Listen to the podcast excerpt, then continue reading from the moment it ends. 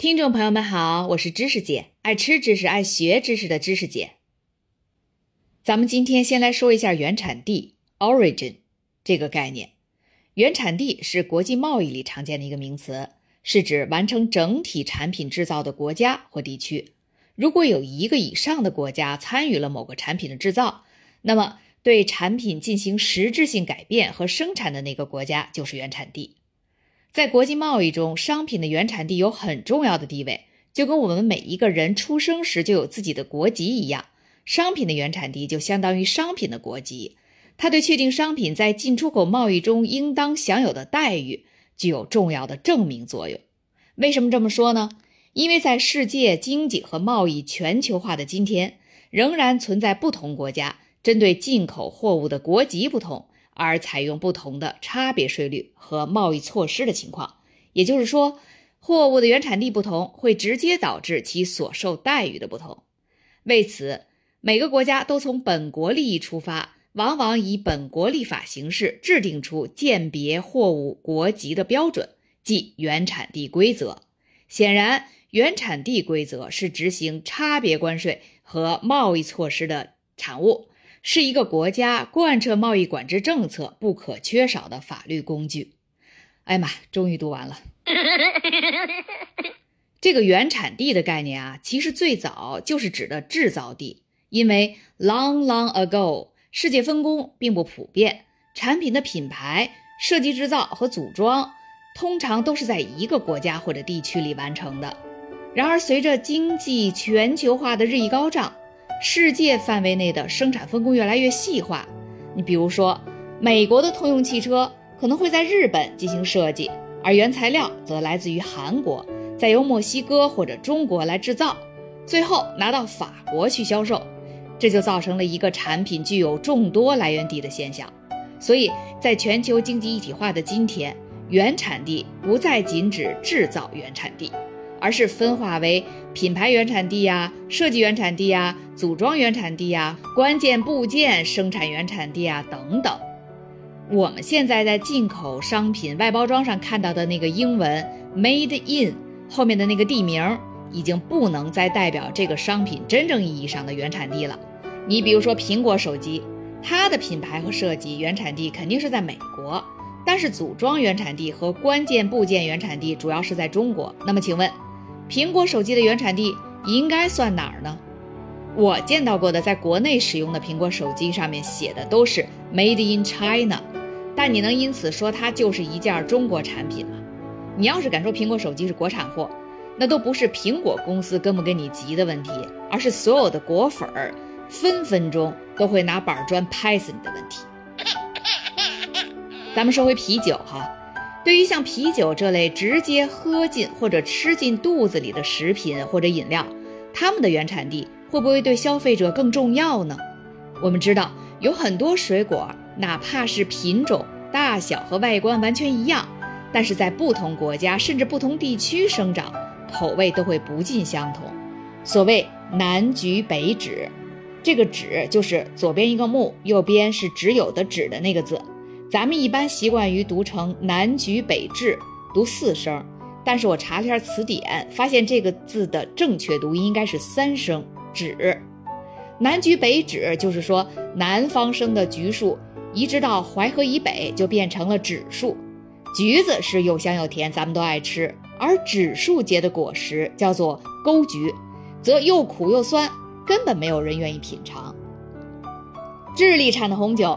和法国勃艮第产的红酒，哪怕用的是完全同一品种的葡萄，酿造出来的红酒口味也依然有差别。那么啤酒会不会也是如此呢？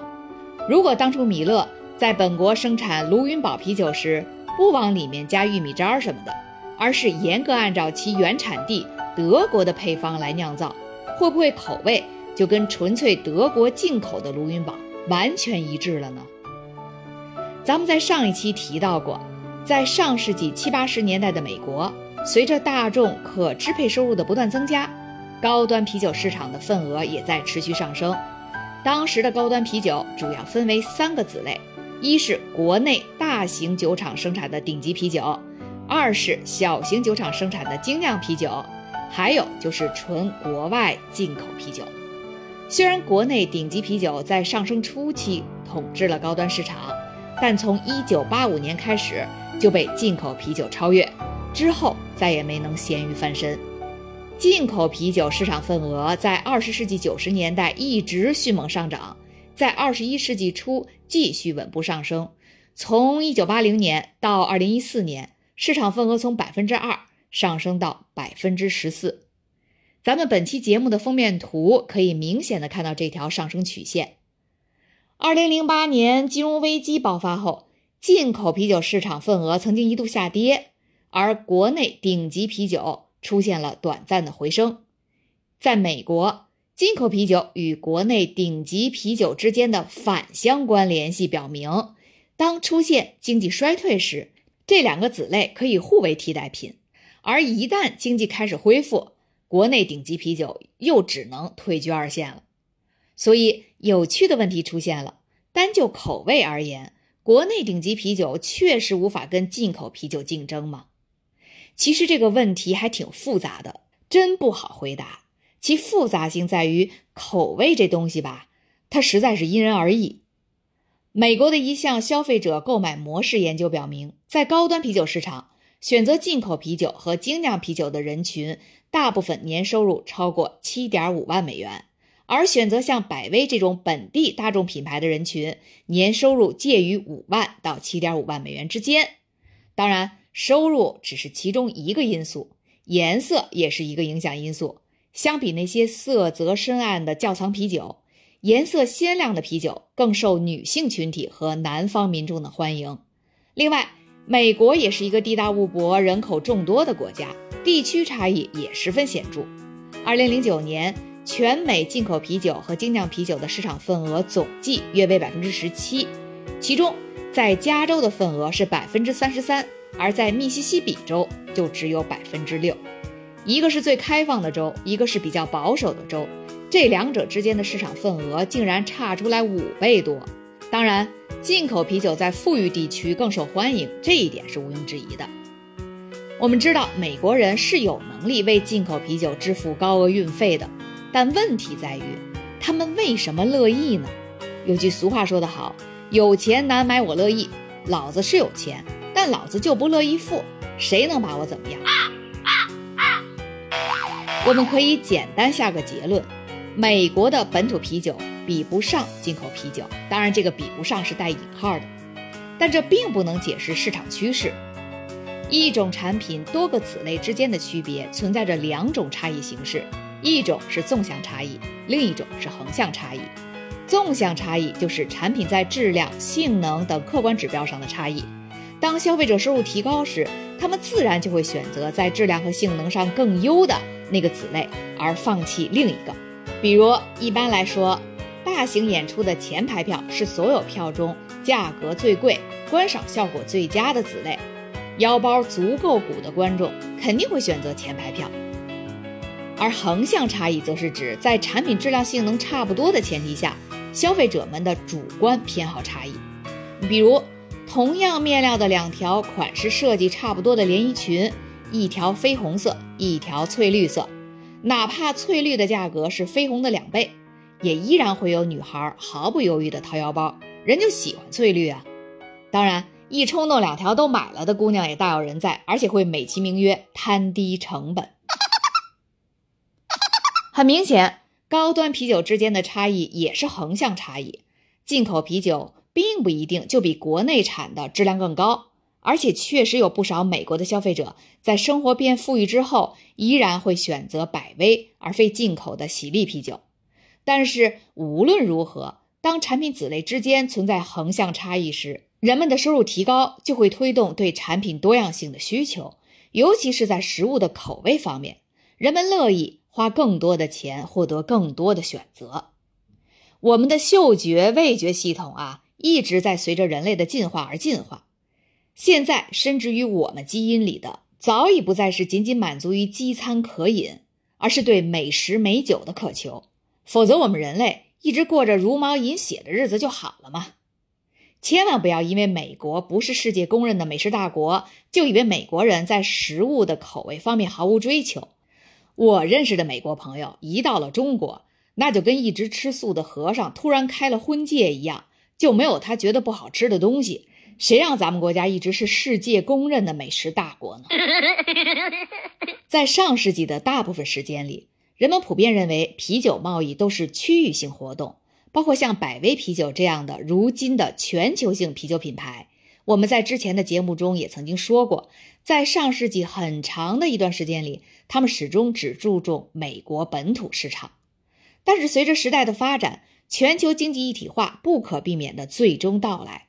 越来越多的商品都由之前的区域性特质转变为全球性消费，啤酒作为世界人民都爱喝的大众型饮料之一，自然也不会例外。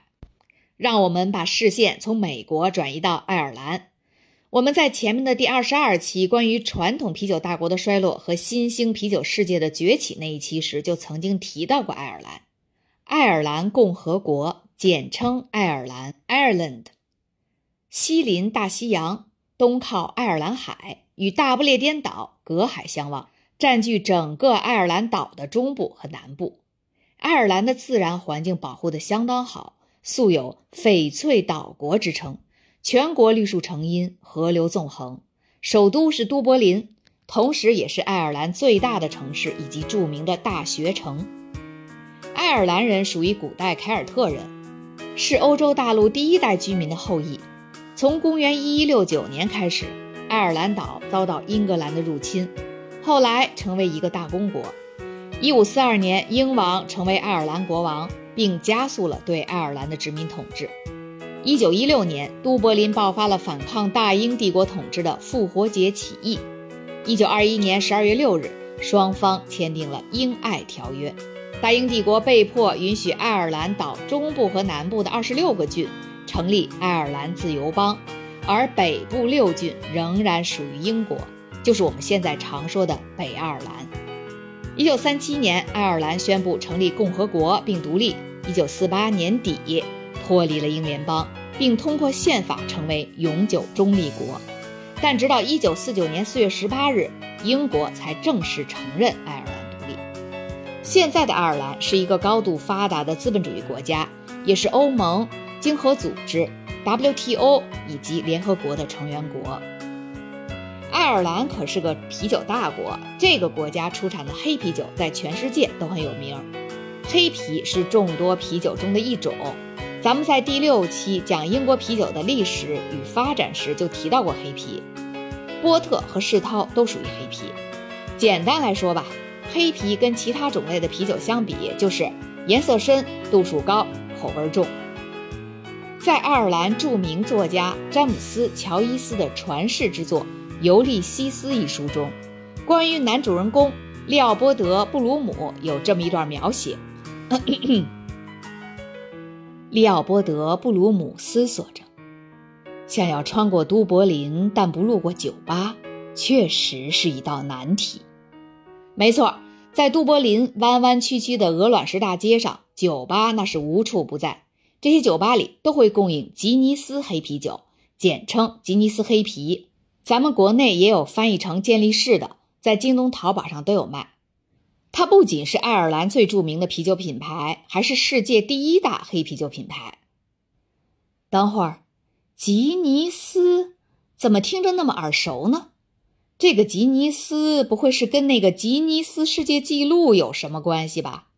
别说，您还真猜着了。吉尼斯世界纪录跟吉尼斯黑啤的关系，那还真是难舍难分呢。咱们下一期就来好好聊一聊吉尼斯。